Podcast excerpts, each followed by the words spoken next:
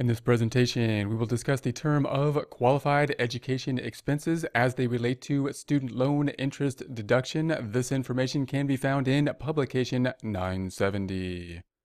Qualified education expenses. For purposes of the student loan interest deduction, these expenses are the total costs of attending an eligible educational institution. They include amounts paid for the following items tuition and fees, room and board, books, supplies, and equipment, other necessary expenses such as transportation.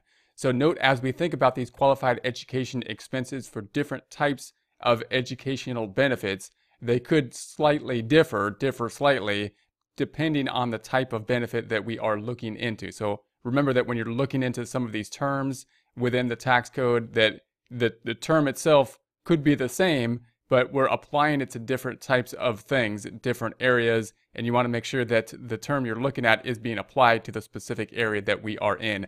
Within here, we may have uh, various amounts of different types of education benefits. We might have similar terms as we apply to them. Want to make sure that you're considering the terminology being used as it's being applied to the current benefit in terms of the education benefits here. Back to the text.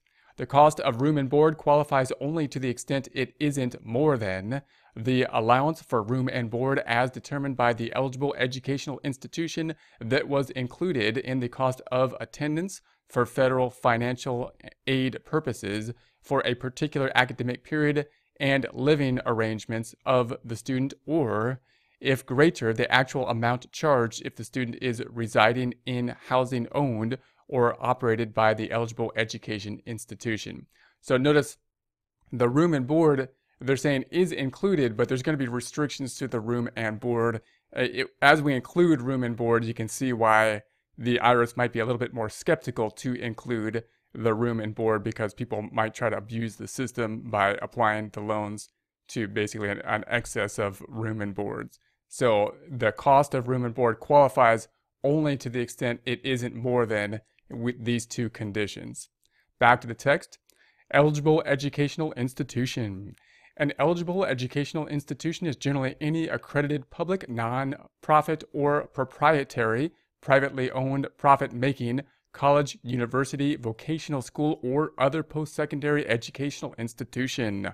Also, the institution must be eligible to participate in a student aid program administered by the U.S. Department of Education. Virtually all accredited post-secondary institutions meet this definition.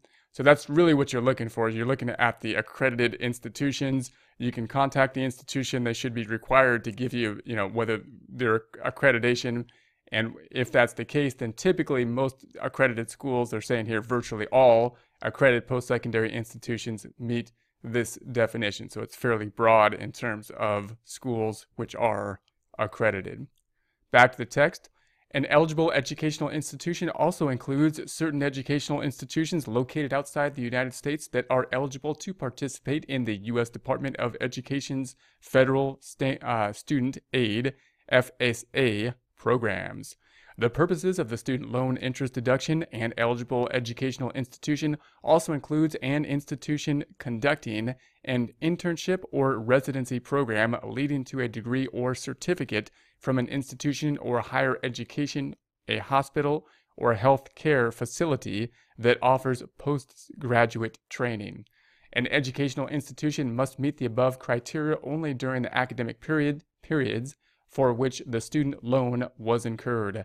The deductibility of interest on the loan isn't affected by the institution's subsequent loss of eligibility.